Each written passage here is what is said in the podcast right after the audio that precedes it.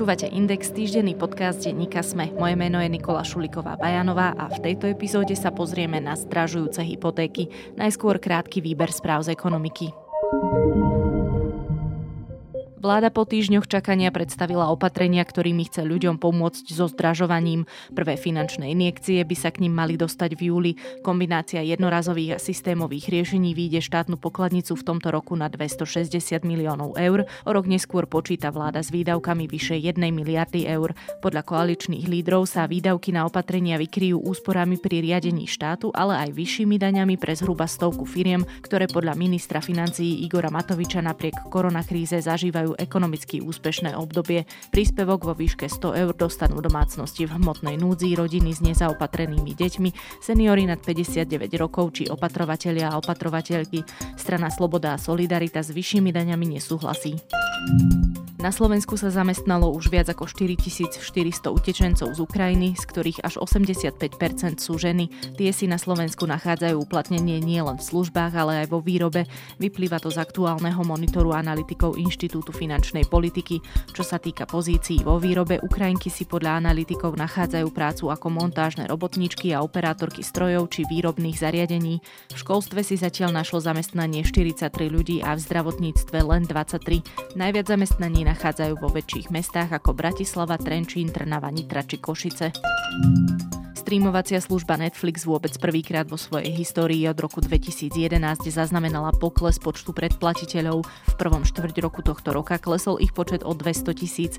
Keďže ich má stále viac ako 221 miliónov, nejde o veľkú tragédiu, avšak po oznámení finančných výsledkov nasledoval drvivý prepad akcií, ktoré po zatvorení burzy v útorok odpísali 25% a po jej otvorení ďalších 10. Od novembra minulého roka tak Netflix zažíva strmý pád. Z úrovni blízko 700 dolárov sa cena akcií zviezla až na 226 dolárov, čo je prepad o viac ako 65 Rusi si v marci vybrali z bank peniaze v zahraničných menách v celkovej hodnote takmer 10 miliard amerických dolárov. Reagovali tak na sankcie západných štátov voči Ruskej federácii za vojnu na Ukrajine. Alexander Danielov z Ruskej centrálnej banky povedal, že išlo o zvlášť ťažký kvartál a situácia bola v momentoch veľmi znepokojujúca, no napokon sa podľa neho stabilizovala. Vlaňajšie zotavenie ekonomiky, ktoré nasledovalo po pandemickom roku 2020, viedlo k zisku ruských bank na rekordných 2,4 bilióna rubľov. Dôsledky vojny na Ukrajine však šance ruského bankového sektora na zopakovanie takéhoto výsledku znižujú prakticky na nulu. Kryptoaktíva pre obyvateľov Slovenska už nie sú veľkou neznámou, napriek tomu sú relatívne opatrní. Vyplýva to z prieskumu, ktorý zrealizovala Národná banka Slovenska v spolupráci s agentúrou Focus. Výraz digitálne euro podľa prieskumu už počulo 32% respondentov. Necelá polovica oslovených zároveň nemá žiadne konkrétne obavy vo vzťahu k digitálnemu euru. Tretina sa obáva zániku hotovosti, menšia časť zasa nedostatočnej ochrany súkromia. Kryptoaktíva podľa prieskumu vlastní 5,8% respondentov a ďalších 3,1 ich vlastnilo v minulosti. Celkovo má praktickú skúsenosť s kryptoaktívami 8,9% dospelej populácie. Na základe výsledkov prieskumu MBS sa však dá predpokladať, že počet vlastníkov kryptoaktív bude aj do budúcna rásť, keďže 13,7% respondentov, ktorí majú o nich aspoň základné vedomosti, ich plánuje v budúcnosti nakupovať a ďalších 29% to zvažuje. Čína zvýšila produkciu uhlia a plynu v minulom mesiaci na historické maximum, reagovala tak na vývoj cien po útoku Ruska na Ukrajinu, ktoré zaznamenali prudký pád. Ako uviedol v pondelok čínsky štatistický úrad, v marci sa v Číne vyprodukovalo 396 miliónov tón uhlia, v porovnaní s marcom minulého roka to znamená rast o 15% a zároveň nový rekord. Rekordné hodnoty zaznamenala aj produkcia zemného plynu. Tá sa v marci zvýšila medziročne o 6,3% na 19,7 miliardy kubických metrov. Okrem toho Čína zvýšila aj produkciu ropy, a to na viac než 6-ročné maximum. Čínske ropné spoločnosti zvýšili v marci ťažbu na domácom území o necelé 4% na 17,71 milióna tón. Peking vyzval čínske spoločnosti na zvýšenie ťažby uhlia už v minulom roku, keď krajina zápasila s energetickou krízou. Na ďalšie zvýšenie produkcie vyzvala vláda firmy po útoku Ruska na Ukrajinu a zavedení rozsiahlých medzinárodných sankcií voči Moskve, ktoré ešte viac zvýšili ceny komodít a energií na trhoch. Spoločnosť Tatry Mountain Resorts sa stala majiteľom a prevádzkovateľom vodného parku Bešeňová so spoločníkom spoločnosti Eurocom Investment, ktorá je prevádzkovateľom vodného parku na Liptove, sa dohodla na odkúpení jej 100% podielu. Spoločnosť nadobudla uvedený obchodný podiel prostredníctvom svojej cerskej firmy Tatry Mountain Resorts PL. Cenu za kúpu podielov po dohode oboch strán nezverejnili. Banky hlásia nápor záujmu ľudí o hypotéky a takisto pristupujú k zvyšovaniu úrokových sadzieb. Predlžuje sa aj čas vybavenia celej žiadosti a podľa informácie televízie Markíza napríklad ČSOB banka pozastavila refinancovanie hypoték, aby vedela spracovať žiadosti nových klientov. Vyzerá to trochu na pomaly sa rozbiehajúcu hystériu, v ktorej za kratší koniec môžu ťahať aj spotrebitelia. Ako na tom trh s hypotékami aktuálne je, sa budem pýtať Mateja Dobiša, analytika porovnávacieho portálu Finančný kompas. Dobrý deň. Dobrý deň, prajem. Pán Dobiš, tak uh, začneme možno presne takým tým vyhodnotením. Ja som to naznačila, že sa nám tu pomaly rozbieha hystéria. Vnímate to nejako tak aj vy? Ťažko povedať, či to je začiatok novej hystérie. Je cítiť tlaky najmä na tie jednotlivé pobočky alebo jednotlivé banky, kde sa nejakým štýlom znásobujú tie žiadosti. Najmä to vyakcelerovalo tým, že tie banky menili úrokové sadzby zo dňa na deň, často aj bez toho, že nejako upozornili tú svoju skupinu potenciálnych žiadateľov alebo, alebo verejnosť, čo je takým mínusom, že, že o tom vedeli možno v ten deň až zamestnanci, ako o tom vedeli aj samotní klienti. Že, že tým zamestnancom je v bankovom prostredí oznamovaná zmena úrokových sadzieb na poslednú chvíľu, aby tam tie banky z pohľadu manažmentu predišli nejakej kalkulácii tých zamestnancov, že príďte teraz, aby to bolo ešte lacnejšie, alebo počkajme teda, možno máme nejakú kampaň. Čiže zamestnancom nie sú oznamované tieto, tieto zmeny, ale áno, je to pravda, že, že, že sa to znásobilo, je to vidieť aj na číslach, je tam vidieť ten záujem, že ľudia ako keby do posledného momentu neverili, že tie sadby sa môžu nejako rapidne zdvihnúť a stále sa bavili sme možno nejakých posledných 6 rokov o tom, že peniaze sú lacné, peniaze si požičiate lacno čo sa odrkadlo samozrejme aj na vysokom tempe rastu cien nehnuteľností. Čiže veľmi, veľmi to kooperuje a, a vytvára to tým pádom tlak teraz jednak na klienta, ktorý nevie, čo bude, a na banky, ktoré nestíhajú spracovať tie, tie žiadosti. Ešte sa vrátim k jednej veci, ktorú ste povedali, že ani samotní zamestnanci, zamestnanky nepoznali plány bank jednotlivých. To znamená, že mohlo sa pokojne stať, že niekto si niečo vybavoval v jednej pobočke a e, z jedného dňa na druhý to prestalo platiť, alebo potom sú tam aké vlastne akoby záruky, že veď, ale my sme sa rozprávali o sadzbe 1,2 alebo dokonca pod 1% a vy mi tu zrazu hovoríte, že banka už takúto hypotéku neponúka. Je to presne ako hovoríte. Je to, je to tak, že ja ako zamestnanec banky a vy ako klient sa bavíme v pondelok o niečom a bavíme sa o tom, že naše sadzby začínajú od 0,99%. Vždy je podstatné si tam všímať, že to ide od že banka nikdy nedeklaruje, že toto bude tá vaša finálna úroková sadzba a nemôžeme ju nejako upraviť. Do toho vstupuje strašne veľa, strašne veľa faktorov, ktoré, ktoré ovplyvňujú tú výslednú schválenú úrokovú sadzbu. Čiže kľudne sa môže stať to, že my sa tu v pondelok rozprávame o tom, že, že áno, ja teraz mám veľa žiadostí a to možno stihnem až zajtra a v tom zajtrajšku už sú iné úrokové sadzby a ten klient už, alebo ten uchádzač sa o tú hypotéku už musí vychádzať z tých aktuálnych ponúkaných sadzieb. Čiže mm-hmm. toto sa deje. Tak e, ja som si tento rozhovor vlastne rozdelila do takých e, troch častí alebo do takých troch celkov. Najskôr si povieme o tom, aká je tá situácia aktuálne na trhu, potom sa pozrieme vlastne na ten trend zvyšovania, že prečo sa deje, aký je jeho vplyv na ekonomiku. No a napokon si dáme aj nejaké pragmatické rady, že čo teraz treba robiť. Tak začneme tou prvou časťou.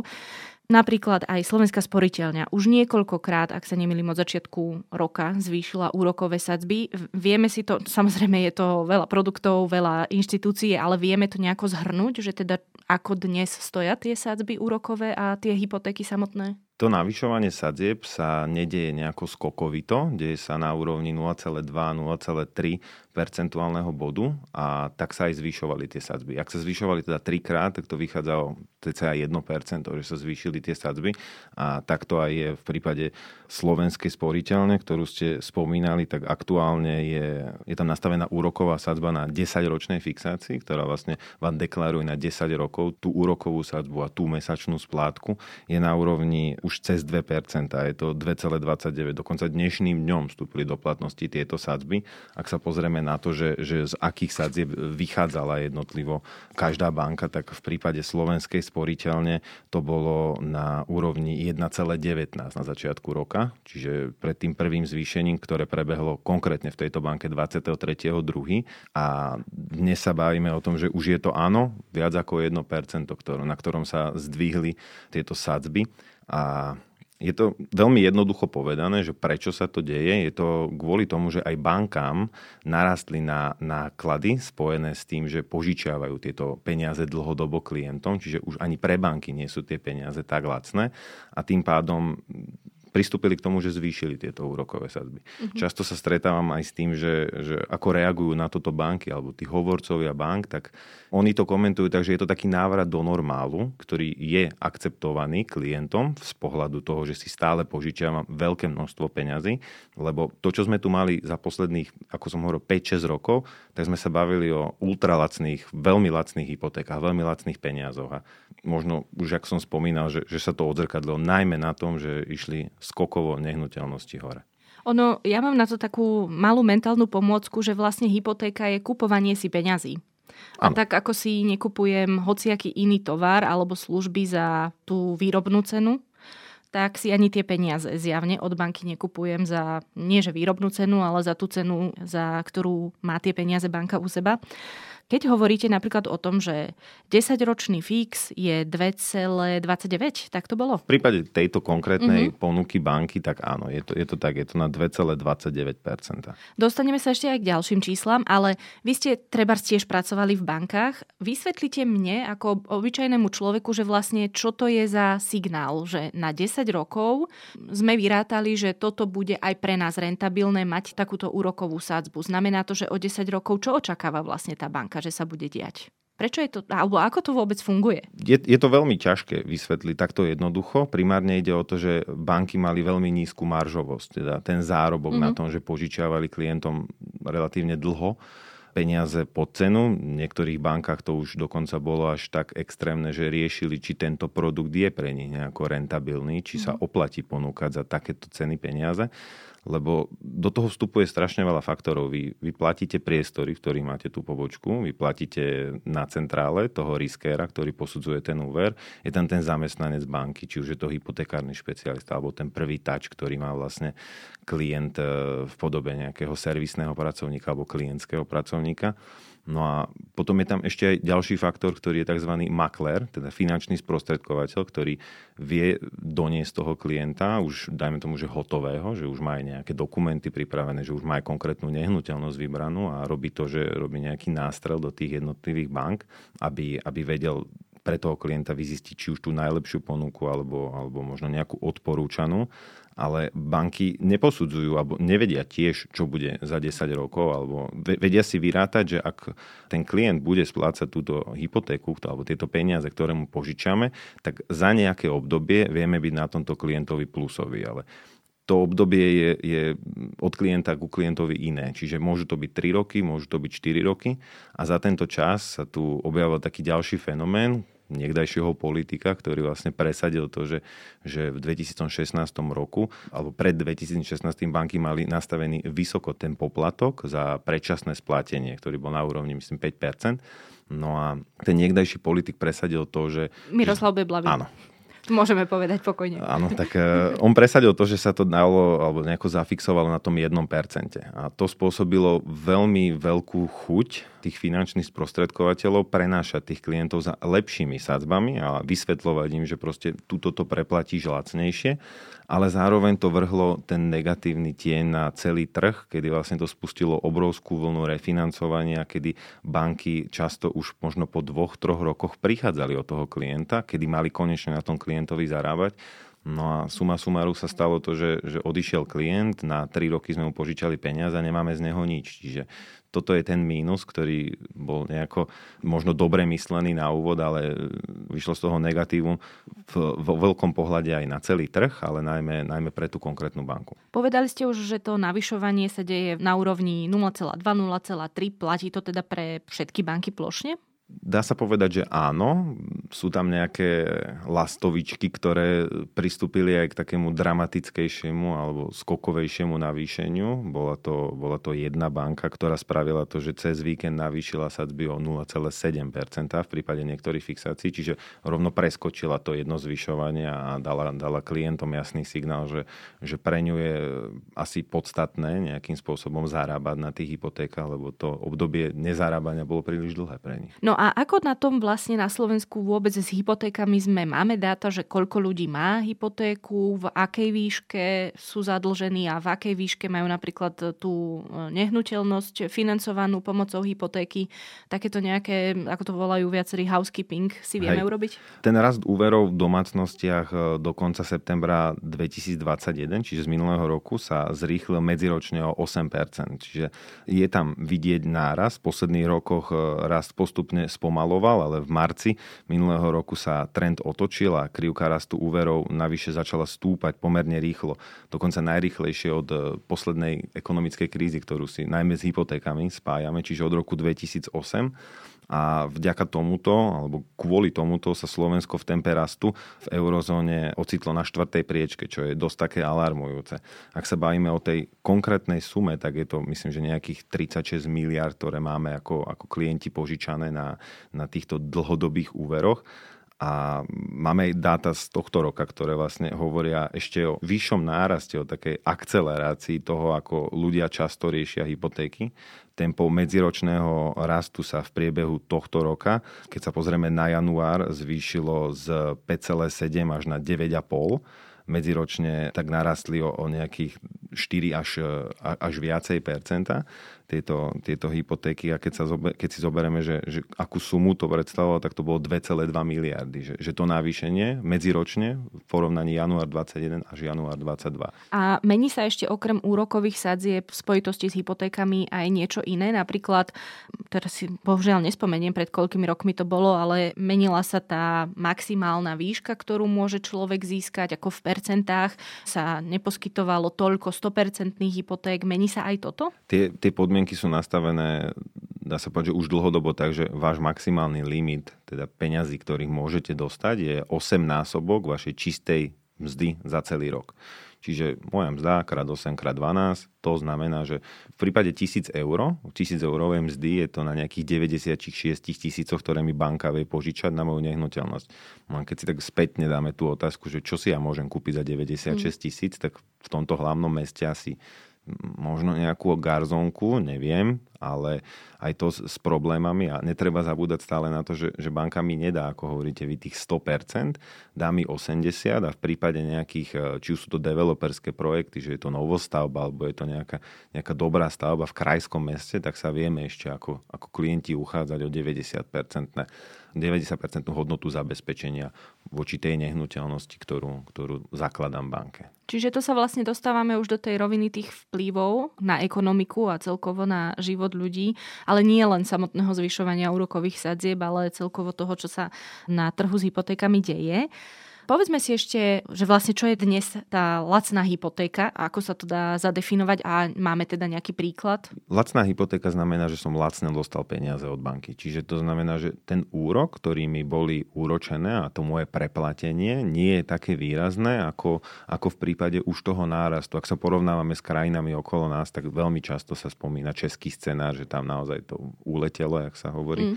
že tie úrokové sadzby sú aktuálne už na nejakých 5, keď ne viacej viacerých percentách v závislosti od tých komerčných bank, ktoré tam pôsobia. A tam to treba nejako vnímať, že, že to už nie sú lacné hypotéky, že to už nie sú lacné peniaze, to už sú, to už sú peniaze úročené úrokom, aký máme na niektorých spotrebiteľských úrokoch v bankách, čiže na peniaze, ktoré nemusím deklarovať, na čo, na čo použijem ale na hypotékach to bolo tak, že štartovali sme rok e, na 10-ročnej fixácii v prípade niektorých bank na 0,99% sadzbe. Čo znamená, že ak bola takáto sadzba pri 20-ročnej splatnosti pri sume 100 tisíc eur, tak splátka bola 459 eur. Ak sa pozrieme na to, že kam sa navýšili tie, tie jednotlivé sadzby, tak e, sa navýšila splátka o 60 eur v prípade, ako sme teraz spomínali, Slovensku sporiteľnosť, že keď vychádzame z toho úroku, ktorý tam oni majú 2,29%, tak to znamená nejaké 60 eurové navýšenie tej každej mesačnej splátky. A keď bude tento trend pokračovať a tá 10-ročná fixácia bude úročená 2,99%, čo pri tomto štýle nebude, nebude nič, e, nič nereálne, tak e, sa tá splátka oproti tej pôvodnej navýši o 100 eur mesačne. Čiže to je 1200 eur na úroky banke a to, to, to, je, to je dosť veľký peniaz. Keď mm-hmm. si to mhm. dáte, že je to 10-ročná fixácia, tak e, vy viete, že koľko ste zaplatili vlastne navyše oproti tomu, keby ste to riešili skôr. Mm-hmm. Dá sa možno povedať, že taký ten populárny názor je, že banky práve na tomto najviac zarábajú, ale my sme si pred chvíľou aj hovorili, že to pre ne začalo byť až niekedy nerentabilné poskytovať tieto hypotéky. Je teda nejaký predpoklad, kam až môžu tie úrokové sadzby sa vyštverať? Stále rentabilné, už, už teraz sa to začína, dá sa povedať, že, že, oplat, že sa to viacej oplatí tým bankám, ako sa to oplatilo, to je, to je logické. Áno, inak by to nerobili, jasné. Presne presne, presne. A neurobilo, neurobili to ani na, nejako, na margo zvýšenia úrokovej sadby Európskej centrálnej banky. To stále ešte neprebehlo. Ale ako som spomínal, že už náklady narastli. Čiže pre banky už to bolo, dá sa povedať, že naozaj že, že veľmi tesné, aby, aby dokázali nejakú maržu, nejaký zárobok na tom klientovi, na tej konkrétnej hypotéke mať. Ale... Pardon, a my poznáme tie marže? Vieme, aké sú napríklad na Slovensku? Je to, je to veľmi individuálne, že, že koľko zarába tá banka potom, potom lebo banka, banka už nejako narába s tými peniazmi následne a tam už e, každá banka dokáže nejako inak narábať s tými peniazmi. Zásade, v zásade je to o tom, akú, akú likviditu má tá banka, a, a, a, aké peniaze drží, ako sú jej úročené tie peniaze, ktoré, ktoré má banka. Čiže toto je skôr asi možno na samostatný diel podcastu. Ale nevieme to takto, že z hlavy na prvú nie, povedať. Nie. Mhm. Je, je, to, je to veľmi náročné, že možno by som aj zavádzal, keby som nejako, nejako skúsil tie, tie ceny dať. Ale m, mm, ako som hovoril, už je to spojené s tým, že im narastli náklady ale kam sa až dostanú tie úrokové sadzby, ktoré sa stále menia, ako som spomínal, že dnes vstúpili do platnosti ďalšie, zajtra končí mimoriadna ponuka v ďalšej banke, čiže je otázne, ako, či ju predlžia, alebo, alebo tam bude možno nejaká zmena ale nevieme nejako predpovedať, nejako predikovať, že kde sa to bude nachádzať. Ja osobne si myslím, že už bude úplne reálne, že tie najlacnejšie fixácie budú začínať číslom 2, že môžeme sa dostať do týchto extrémov, čo ale môže znamenať aj takú pozitívnu správu pre tých ľudí, ktorí ešte nemajú úver, že nehnuteľnosti, ktoré sa im zdajú teraz predražené, budú mať potenciál ísť dole, keďže tým klientom už to nebude nejakým spôsobom vychádzať. Akože tie platy rastú, nejako, pomaly, ale nie je to také citeľné pre toho klienta a bohužiaľ nie všade rastú tie mzdy. Čiže len aby som to nejakým spôsobom zhrnula, alebo nie zhrnula, ale to, čo hovoríte aj je, že môžeme očakávať spomalovanie rastu cien, asi nie pokles cien, ale rastu cien nehnuteľností? Bude to individuálne, v závislosti od jednotlivých miest, ale určite trh bude reagovať. Realitný trh bude reagovať na to, že, že pre klienta 300 eurová splátka už neznamená takú sumu, akú znamenala, dajme tomu, pred pol rokom, ale už to bude znamenať menšiu sumu, lebo ten úrok môž mu tú splátku trošku upraviť. Čiže ja osobne očakávam úpravu realitného trhu, ale obávam sa toho, že nie nejako plošne. Že sú byty, ktoré proste idú stále dvojciferným číslom hore. To znamená, že keď sa bavíme o jednoizbových, dvojizbových bytoch túto v hlavnom meste, tak to, tam nie je predpoklad, že prečo by mali ísť dole. Lebo jednak sú to štartovacie byty, sú to investičné byty, často prenajímané, čiže tam nie je predpoklad, ale keď sa bavíme o nejakých veľkometrážnych bytoch, kde už sa ten daný e, uchádzač alebo žiadateľ rozhoduje, že či skôr dom, alebo teda nejaký, nejaký väčší, väčší byt, tak skôr sa rozhodne pre ten dom, čiže ten záujem nebude taký čo spôsobila možno aj korona nejakým spôsobom, že, že tí ľudia dokázali pracovať z domu a viacej sa vybrali možno do prírody, kupovali sa viac chaty, narastli aj tam ceny nehnuteľnosti alebo na nejakých záhradách, čiže v okolí tých väčších miest ale rozhodne to bude znamenať nejakú, nejakú príde nejaká odozva z realitného trhu. Uh-huh. A už sme vlastne popísali jednu časť tých vplyvov, prečo sa deje, čo sa deje aktuálne na tomto uh, hypotekárnom trhu, ale naznačili ste presne aj pandémiu, máme tu teraz aj vojnu. Ono to všetko so všetkým samozrejme súvisí, ale môže sa ešte stať, že to bude do takej miery nepredvídateľné opäť všetko, že všetko, čo sme si povedali, vlastne nebude platiť. Neviem, či mi úplne rozumieť v tej otázke, ale že do akej miery sú toto stále tie veľké vplyvy, ktoré ovplyvňujú to, ako sa banky rozhodujú a pristupujú k zdražovaniu hypoték. Je, je to už také viac na zamyslenie, že keď si predstavíte, že prišla pandémia a my sme si mysleli, že to je proste koniec našich dní a čo budeme robiť a to reflektovali na to aj ceny nehnuteľnosti a nevedeli sme si predstaviť, že im mohlo prísť niečo horšie. No a teraz sme dostali pred pár mesiacmi, že totálne niečo, čím sme absolútne nerátali a to spôsobilo najmä v tej ekonomike nedostatok niektorých tovarov. Keď si zoberiete, že vy by ste sa rozhodli, že idete stavať dom, že máte rodičovský pozemok a idete do toho nejako svojpomocne, že kamaráti, tak dá sa povedať, že v tých stavebninách ani nepochodíte. Že tam už keď príde železo, ktoré najmä prichádzalo z týchto, z týchto východných krajín, či už to bola Ukrajina alebo Rusko a to, to už tak ľahko nepríde, lebo tie fabriky sú, dá sa povedať, že zdemolované tak e, to železo, ktoré aktuálne je v tých stavebninách, sa obalí celofánom, napíše sa tam e, meno firmy, ktorá developerčí a stavia niekoľko projektov a odchádza. Uh-huh. Čiže vy sa môžete pozerať na to alebo, alebo brutálne preplatiť oproti tomu, aké ceny boli pred rokom, pred doma, pred tromi. Sú ľudia, ktorí doteraz čakajú s, tým, s tou stavbou, že si povedali, že ne, od korony proste to išlo hore, ja počkám No a stále budú asi čakať ešte nejakú dobu, kým sa to, alebo, alebo kým našporia na to, aby, aby mali na to, mm-hmm. na to, čo chceli pôvodne iba ja som sa možno pozerala trochu na to všetko tak, že ne, naozaj nepreháňajú aj médiá, nepreháňajú aj ľudia, že teraz sa všetci hrnú do bank, im sa predlžujú tie lehoty, alebo teda ten čas, kedy stíhajú vybavovať tie hypotéky, že tie 2-3%, že no dobre, tak akože vo výsledku na samotnej hypotéke to nie je možno málo, alebo určite málo pre veľa ľudí, ale že stále to nie je naozaj až tak veľa, že veď boli aj, ja neviem, 9-10% úrokové sadzby, čiže vlastne nie, milila som sa. Naozaj to je akoby oprávnený ten strach a tá, ako sme to aj povedali, že hystéria trochu. Pre médiá to je veľmi atraktívna téma, mm. keďže po piatich rokoch... Áno, aj pre mňa teraz. Áno, vidíte, že inak by som tu nebol. Pre médiá je to veľmi atraktívne z toho pohľadu, že 5 rokov sa nehovorilo o tom, že banka má akciu, pozrite, zlacnila úrokovú sádzbu, že kritizovali to médiá tým, že sú lacné peniaze a teraz kritizujú, že tie peniaze zdražili. Mm. A zdražili po dlhej dobe, čiže opäť majú možno, možno veľmi na veľmi dlhé obdobie tému, ktorej sa môžu venovať, ktorá, ktorá je atraktívna z pohľadu toho, že, že to znamená zdražovanie, že tí ľudia na to nebudú mať. No ale keď sa pozriete na to, že 19-ročný človek, ktorý nejakým spôsobom nejde na vysokú školu, ale chce si, alebo, alebo dajme tomu, že 25-ročný, ktorý už má tú vysokú školu a chce si, chce si kúpiť nehnuteľnosť, oproti minulému roku novostavby zražili v hlavnom meste o 22%.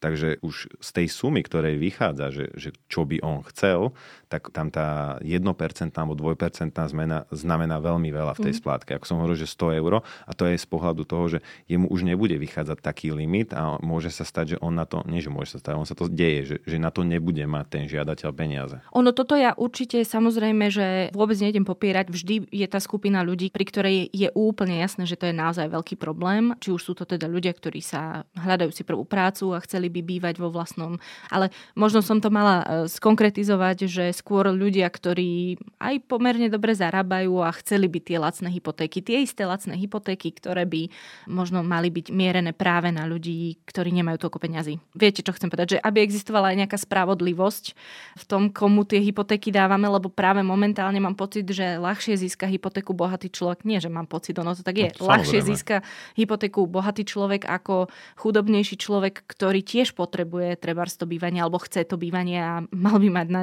rovnaké právo, nie? Bývanie je potreba. Čiže vy bývať musíte. Či budete bývať pod najmä, na ktorý možno nejaký šťastlivec v dobrom období si zobral hypotéku a povedal si, že toto bude môj investičný byt, lebo, ma, lebo na to mám, príjem a púšťa. Banky dokonca robili svojho času to, že nejako zastropovali ten maximálny počet nehnuteľností. A to už bola reakcia na to, že ľudia zakladali veľký mm. počet nehnuteľností. Dokonca niektoré banky to vôbec neriešili. Čiže vy ste mohli mať niekoľko založených nehnuteľností a ísť dokola, lebo proste aj ten zamestnanec v banke má nejaký plán, ktorý musí splniť, aj ten, ten makler, ten finančný sprostredkovateľ je odmeňovaný za to, čiže ono to tvorilo veľkú časť e, príjmov pre tie banky, že, že tie peniaze dávali. A, teraz až možno si ľudia uvedomujú, že no a teraz prichádza to obdobie, keď na tom budú tie banky zarábať, že, že kto vie nakoľko, že či sa zase za rok nejakým spôsobom radikálne zmenia tie úrokové sadzby a my sa vrátime do týchto čísel je z nášho pohľadu úplne nereálne mm-hmm. aktuálne, ale tie vonkajšie vplyvy, ktoré sú, môžu zase za, zohrať svoju rolu a, a spraviť s tým trhom niečo úplne iné, na čo, na čo sme teraz zvyknutí. Čiže áno, je to tak, že, že ten, kto mal vyšší príjem, mal iné možnosti a väčšie možnosti a teraz je to skôr také, že ten, kto má nižší príjem, nemá možnosti. Mm. Že už je proste odkázaný na to ísť do toho nájmu a možno to bude u nás taký nástup západného štýlu, ktorý vlastne Inak, ale toto je opäť taká retorická otázka, ale keď niekto dokáže platiť nájom 300 eur mesačne, 400 eur mesačne, prečo by nedokázal splácať hypotéku 300-400 eur mesačne? Banka sa na ňo pozera inak. Banka sa mm. na ňo pozera tak, že ten proces schvalovania obsahuje aj tzv. stres test, kedy prirátava k aktuálnej schválenej úrokovej sadzbe ešte 2% a hovorí si, alebo nejakým spôsobom sa pozera na toho klienta, takže no dobre, ešte mu to stále vychádza, bude mať na to peniaze, aj keby sme mu zvýšili úrokovú sadzbu, lebo bude zaujímavé sledovať aj teraz, keď e, tie schválené úvery, ktorým dochádza tá fixácia, ľudia to neriešili, že si ju predlžili, ale dajme tomu, že, že mal nejakú, nejakú 1% sádzbu na vysokej sume, že to mal nastavené na niekoľko rokov. Nedaj Bože ešte robil to, že refinancoval ten úver do inej banky a predložil si tú splatnosť na novo, že zahodil za hlavu všetko, čo vysplácal, tak e, môže, môže to znamenať problém aj mm-hmm. pre toho samotného dlžníka. Poďme si teraz ešte povedať tie praktické rady, že naspäť teda do aktuálnej situácie a môžeme to skúsiť rozdeliť, že človek, ktorý si ide žiadať prvú hypotéku, vy ste už niekoľkokrát povedali, že do toho vstupuje veľmi veľa faktorov, ale existuje možno nejaký taký modelový človek, že idem si žiadať prvú hypotéku, čo mám urobiť, nad čím mám rozmýšľať, s akými poplatkami mám počítať a potom tá druhá situácia, chcem refinancovať hypotéku. Tak čo sú tie základné rady pre ľudí, ktorí teraz chcú kupovať byt uh-huh. a idú si žiadať o hypotéku do banky? Takže tá modelová situácia, nemám ešte žiaden úver a chcem e, si kúpiť e, byt na hypotéku. Tak pre mňa je najdôležitejšie ako, ako, ako žiadateľa, aby som už mal tú nehnuteľnosť, aby som vedel, že, že do čoho konkrétne idem, aby to nejakým spôsobom nepredlžovalo ten samotný proces, lebo uh, banky už môžu, ako sme sa na úvod bavili, že, že banka vám nejako nedeklaruje v čase prepočtu toho úveru, že, že vám tú, tú spomínanú alebo aktuálnu úrokovú sadzbu bude držať nejakú dobu. Niektoré banky majú spravené to, že majú úver na nešpecifikovanú nehnuteľnosť. Čiže vy dokážete mať nejakým spôsobom schválený alebo predschválený ten úver v nejakom limite a vy si následne hľadáte nehnuteľnosť. Ale nemá to každá banka. Niektoré banky potrebujú k tomu prvotnému kontaktu, pred, hneď ktorý nasleduje za, tom prepoč- za tým prepočtom, tzv. žiadosť, už mať v rukách ten znalecký posudok na tú danú nehnuteľnosť, aby sa ten proces jak som hovoril, že skrátil a aby to bolo efektívnejšie pre toho klienta, aby mal tú úrokovú sadzbu ktorú, ktorú aktuálne pozná a nevychádza z nejakej mhm. budúcej úrokovej sadzby. Čiže na, nejaká rada, že nájsť si nehnuteľnosť v dobrej cene, lebo naozaj dneska je to ťažké, neváhať nad tým, keď vidím, že tá nehnuteľnosť má dobrú cenu v porovnaní s ostatnými ponukami, aby sa nemohlo stať, že dneska sa dohodnem alebo rozhodnem večer a ráno volám na ponuku a už je to, už je to predané, že už tam niekto zložil zálohu to sa, to sa aj reálne deje, aj, aj v mojom okolí. Poznať tú, poznať tú úrokovú sadzbu, poznať nehnuteľnosť, e, nejakým spôsobom sa, sa nakontaktovať na tie banky, čiže už možno si spraviť nejaký, nejaký prieskum toho trhu, alebo ak mám finančného poradcu, tak ten mi dokáže možno hneď ukázať, aké sú tie aktuálne úrokové sadzby, čiže poznať to. A keď ste spomínali tie poplatky, aké sú spojené s týmto, tak Niektoré banky majú spracovateľský poplatok, ktorý vychádza z toho, že vám sprostredkujú tento úver. Potom je tam taký povinný poplatok na katastri v podobe vkladu, návrhu na vklad, ktorý je myslím, 66 eur. Je tam náklad znaleckého posudku, ktorý po dohode platí buď e, predávajúci alebo teda kupujúci, čiže toto je ešte jeden z možných poplatkov. Potom sú tam ešte také tie pridružené poplatky, ktoré sú k tomu úveru, že už keď zakladáte banke nehnuteľnosť, tak ona ju chce mať poistenú, lebo proste je to, jej, je to jej istota za tie požičané peniaze, ktoré vám dala, čiže keby sa tam niečo stalo, tak chce to mať nejakým spôsobom odškodnené, čiže tam ešte nejako vstupujú tie, tie ďalšie náklady a... Treba počítať aj s takými vecami, alebo teda niektorí ľudia sa vedia možno aj sami už dopredu diskvalifikovať. Ja neviem, že nepracovala som posledných 6 mesiacov. Tieto veci stále platia. Je to v závislosti od banky. Väčšinou to býva tak, že banka vychádza z posledných 6 mesiacov ale ako ste spomínali, že áno, je tam aj tá podmienka, že musí byť zamestnaný dlhšiu dobu, či už je to posledných 6, je to v závislosti od banky.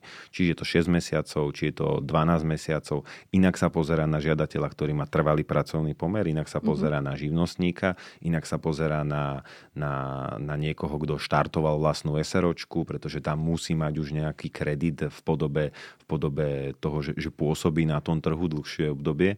Čiže je, je tam veľa premen zmenených, ale ak sa bavíme o tom Jozefovi Makovi, ktorý je na trvalý pracovný pomer a nemenil nejako dlhšiu dobu robotu, tak e, vychádza sa primárne z tých posledných šiestich mesiacov. Mm-hmm. Čiže, čiže to, čo som zarobil za, za, tých, e, za, za tých 6 mesiacov, deleno 6. Čiže ak trafi toho človeka zrovna obdobie, že mal odmeny, že to bol teraz, lebo to, to teraz hruba vychádza, že mm-hmm. tie odmeny bývajú koncom roka, tak ten plat bol krajší v tom decembri alebo v januári a, a ešte stále to ráta tých 6 mesiacov, mm-hmm. lebo mhm. máme tu pomaly, pomaly máj a stále to bude vychádzať. Čiže inak, inak bude vyzerať ten prepočet teraz a inak bude vyzerať, keď ho bude riešiť v septembri, lebo už tam nebude mať tie, tie krásne bonusy, ktoré mal. A pripomeniem iba to, čo ste vraveli tiež na začiatku, že treba rátať s tým, že to je od 0, dačo, 1, 2, dačo. A potom e, vždy ma zaujímalo, že do akej miery človek ako žiadateľ je v tej pozícii vyjednávať s tou bankou. Že normálne akoby sa si sadnúť za jeden stôl a teraz ideme sa dohadovať a naťahovať, že, že kto tam e, je v akej pozícii sily. My robíme často tú chybu, že my obviňujeme nejako banky, že sa na ne pozeráme ako na nejaký kombajn, ktorý nám chce zobrať našu nehnuteľnosť a chce nás pripraviť, ale musíme si uvedomiť, že nikto iný nám nedá peniaze v takom objeme ako banka. Že proste, keď chcem topánky, idem do, do obuvy a keď chcem peniaze, idem do banky, lebo to je pre nich produkt, ktorý predávajú. Ale keď aj príde k tomu najhoršiemu, že ja by som nedokázal ten môj úver, ktorý už splácam, vo vašom prípade, že by ste naozaj, že sa niečo stalo a, a vy si poviete, že Ježiš Maria, banka mi zoberie tú moju nehnuteľnosť. S bankou sa dá dohodnúť vždy. Banka nechce tú vašu nehnuteľnosť, banka s tým má tiež spojené náklady, keby vám tú nehnuteľnosť zobrala, išla by do dražby, musela by sa vydražiť. To sú tiež peniaze, ktoré, ktoré banka musí investovať, aby sa tej nehnuteľnosti nejako zbavila. Čiže s bankou sa dá dohodnúť. Dá sa s ňou dohodnúť už pri schvalovaní, dá sa s ňou dohodnúť pri delikvencii, čiže keď nesplácam ten úver a dá sa s ňou vyjednávať. Nie priamo ako s nejakým vrcholovým manažmentom, ale ono je to pekne prepojené, že proste každý má svojho nadriadeného a v banke existuje aj také niečo, čo sa volá, že, že, že nejaké výnimky a vie tá banka posúdiť, že tak tento biznis je pre nás e, bezpečný a vieme, vieme ho úročiť trochu inak, ale samozrejme nechcem hovoriť mene všetkých bank. Sú banky, kde sa to dá a sú banky, kde nejako ortodoxne to odmietajú, že, že nechcú nejakým spôsobom e, sa nechať vydierať klientom, že, že vyjednávať s ním a držia tie sadzby tak e, fletovo. A ešte sa vrátim možno k tomu, čo ste hovorili, že, že sme išli porovnávať, že ak si žiadam o úver, tak mm-hmm. ak už úver mám a nejakým spôsobom mám tú fixáciu už tretím rokom a viem, že mi bude tento rok končiť, alebo mi bude končiť niekedy budúci rok a tie médiá ma masírujú s tým, že ide to hore a ja, ja teda neviem, čo bude s tou mojou sadzbou. Odporúčam zájsť do banky, dať si, da, dať si nejakým spôsobom vypracovať ponuku, čo sa s tou mojou sadzbou aktuálne dá robiť dať nejakú protiponuku, že existuje banka, ktorá mi ponúka toto, že vieme to dorovnať a ja tým pádom neodídem, tak e, vtedy nastávajú veľmi, veľmi zaujímavé veci v tej banke, že tá banka za cieľom toho, že ten klient neodíde aj s hypotekárnym úverom, lebo keď mám niekde hypotéku, tak je to pre mňa primárna banka. Keď mm-hmm. mám tri banky, tak je pre mňa primárna tá, kde mám tú, tú hypotéku niektorí ľudia to aj tak e, riešili, že, že preniesol som hypotéku z mojej banky A do banky B, lebo tam bola iná úroková sadzba, ale zabudol na to, že ja som bol v tej banke A zvyknutý na nejaký, na nejaký štandard, že tá aplikácia proste ma neposielala do pobočky za každým úkonom a tým pádom sa vrátili do tej banky. Uh-huh. Je veľa takých prípadov, že, že, že, to klienti takto riešili. Uh-huh.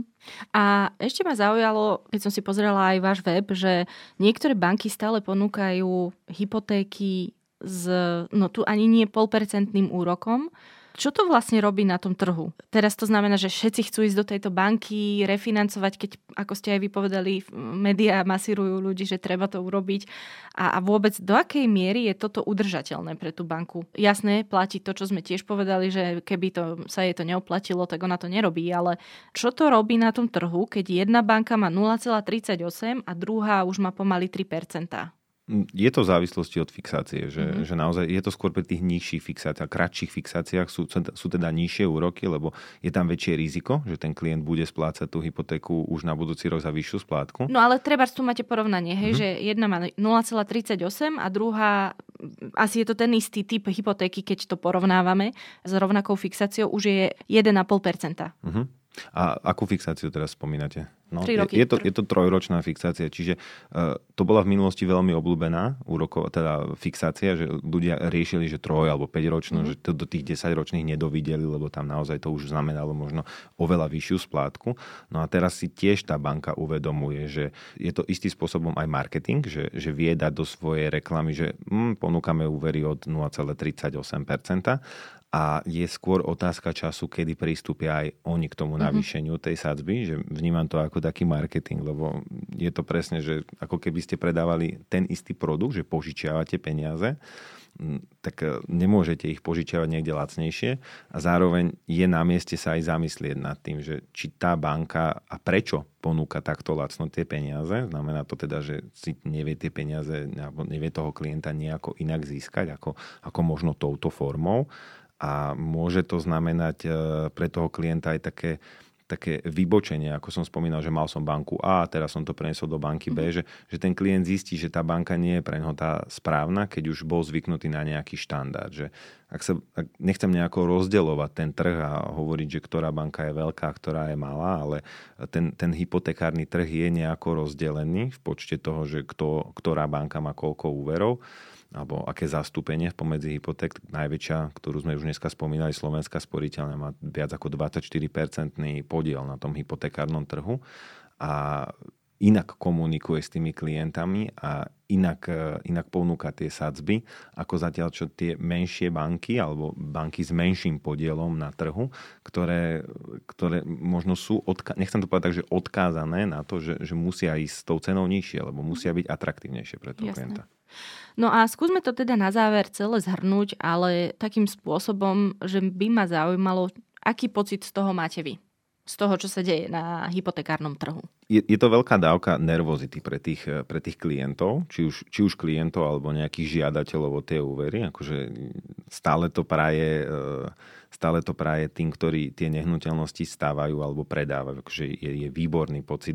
Keby klient, ktorý veľmi dobre kúpil nehnuteľnosť a, a predal by ju aktuálne, tak naozaj ten, ten profit, ktorý na nej má, je, je, je vysoký. Treba si však položiť tú otázku, že čo s tými peniazmi? Musím niekde bývať. Keď je to moja nehnuteľnosť číslo jedna, tak musel by som zase kúpiť iba niečo drahšie. Čiže by to znamenalo pre ňoho ďalšiu, ďalšiu nervozitu. Ja to vnímam tak, že tiež dá sa povedať, že je to návrat do normálu, že to, čo bolo donedávna v tých bankách eh, z pohľadu, z pohľadu úrokových sadzieb, neprospievalo možno nikomu, lebo aj keď som si požičal ja lacnejšie tie peniaze, tak to tempo rastu cien nehnuteľnosti bolo tak vysoké, že už aj som kúpil draho a tým pádom sme sa, sme sa už aj eh, v regiónoch, ktoré neboli nejako atraktívne a predávali sa tam nehnuteľnosti za, za pár tisíc. Akože mm. vy ste dokázali v niektorých mestách na východnom Slovensku kúpiť trojizbový byt za 20 tisíc eur. Akože to, to bolo reálne. A dnes sú tie ceny porovnateľné s tým, čo, čo je v stredno, na strednom Slovensku alebo na západe. Samozrejme sú tam nejaké píky, sú tam nejaké mesta, ktoré, ktoré sú preferovanejšie, ale tie menšie okresné mesta už dá sa povedať, že, že, že nie sú pre nikoho lacné, nejako dostupné. Keď som nebol ten, kto kupoval nehnuteľnosť e, po formou úveru, ale mal som cash, tak to pre mňa znamenalo mm-hmm. akože taký, takú, takú stratu. Zase vedel som si to požičať, ale možno som nemal nejakú východiskú situáciu, že mi banka ten úver schválila. Čiže pozerám sa na to tak, že je to taký návrat do normálu z pohľadu, z pohľadu toho, že mohlo by to znamenať stabilizáciu cien nehnuteľnosti, ako som už spomínal, a znamenalo by to, alebo bude to znamenať určite aj, aj nejaké očistenie trhu z pohľadu tých e, bank, ktoré už nebudú vedieť byť konkurencieschopné pre ďalšie úvery alebo pre ďalších klientov a môže to znamenať zase nový impuls v podobe toho úverovania a v podobe ďalšieho smerovania bank. Hovorí Matej Dobiš, analytik a výkonný riaditeľ porovnávacieho portálu Finančný kompas. Ďakujem, že ste prišli. Ďakujem za pozvanie.